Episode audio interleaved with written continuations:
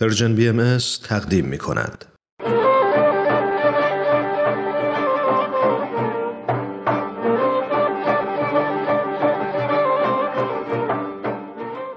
کووید نامه 19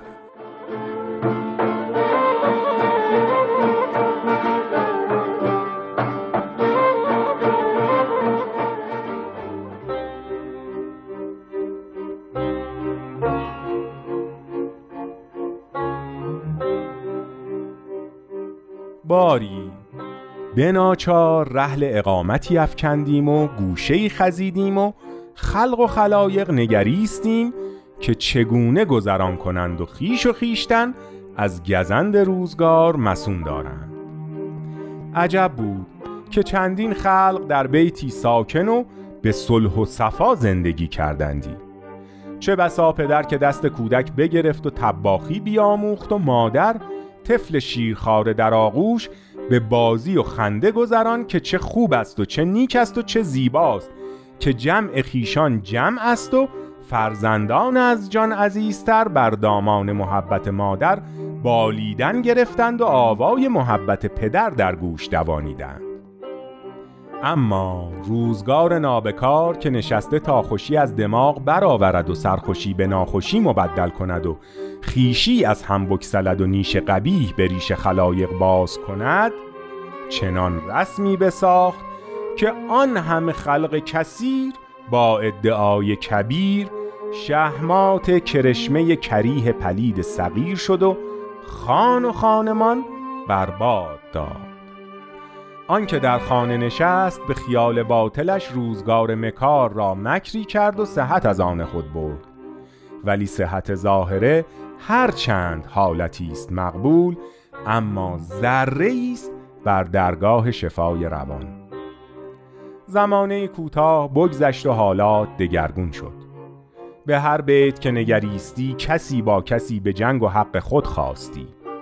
یکی طفل افسرده ناله کنان بر گردن مادر آویزان که گرسنه و یکی مادر وامانده نعره کشان بر مرد که هنگام یاریست و یکی پدر درمانده فریاد زنان بر کودک که پایین بیا و یکی کودک باقی مانده بر در سردابه که یخچالش نامند آویزان که حوصله نمانده. جملگی بر یکدیگر پریدند و صلح دیروز به جنگ امروز مبدل گشت. تا شباهنگام. به زندگی مردمان بیشتر نگریستم. طلوع صبح و بیداری به خیر گذشت و قوت صبحانه تناول شد. پدر به پستویی بشد و پیشه خود از دور پی بگرفت. مادر هم که پیشه ای داشت و کار پدر بدید پشت چشمی نازک بنمود و به فرزندان برسید. بر یکی قصه بخواند و ملعبه ای به دستش بداد و مشغولش بداشت. با دیگری زمانی سرگرم شد و شیرینی و حلوا بساختند و خوش بودند و در آخر به دست خورد سال لوحی عجیب با تصاویری غریب بداد. کودک جادو شد و بی حرکت گوشه ساکت بنشست. مادر خود به پیشش مشغول شد و در کنار لوحی بزرگتر با کسان سخن بگفتی و چیزها بنوشتی.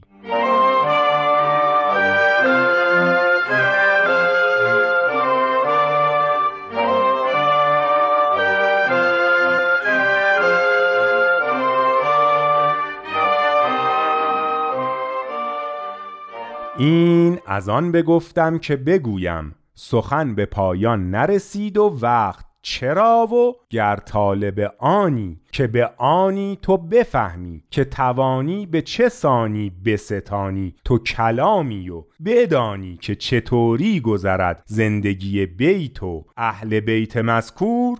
حضور هفته بعدم را از دست مده.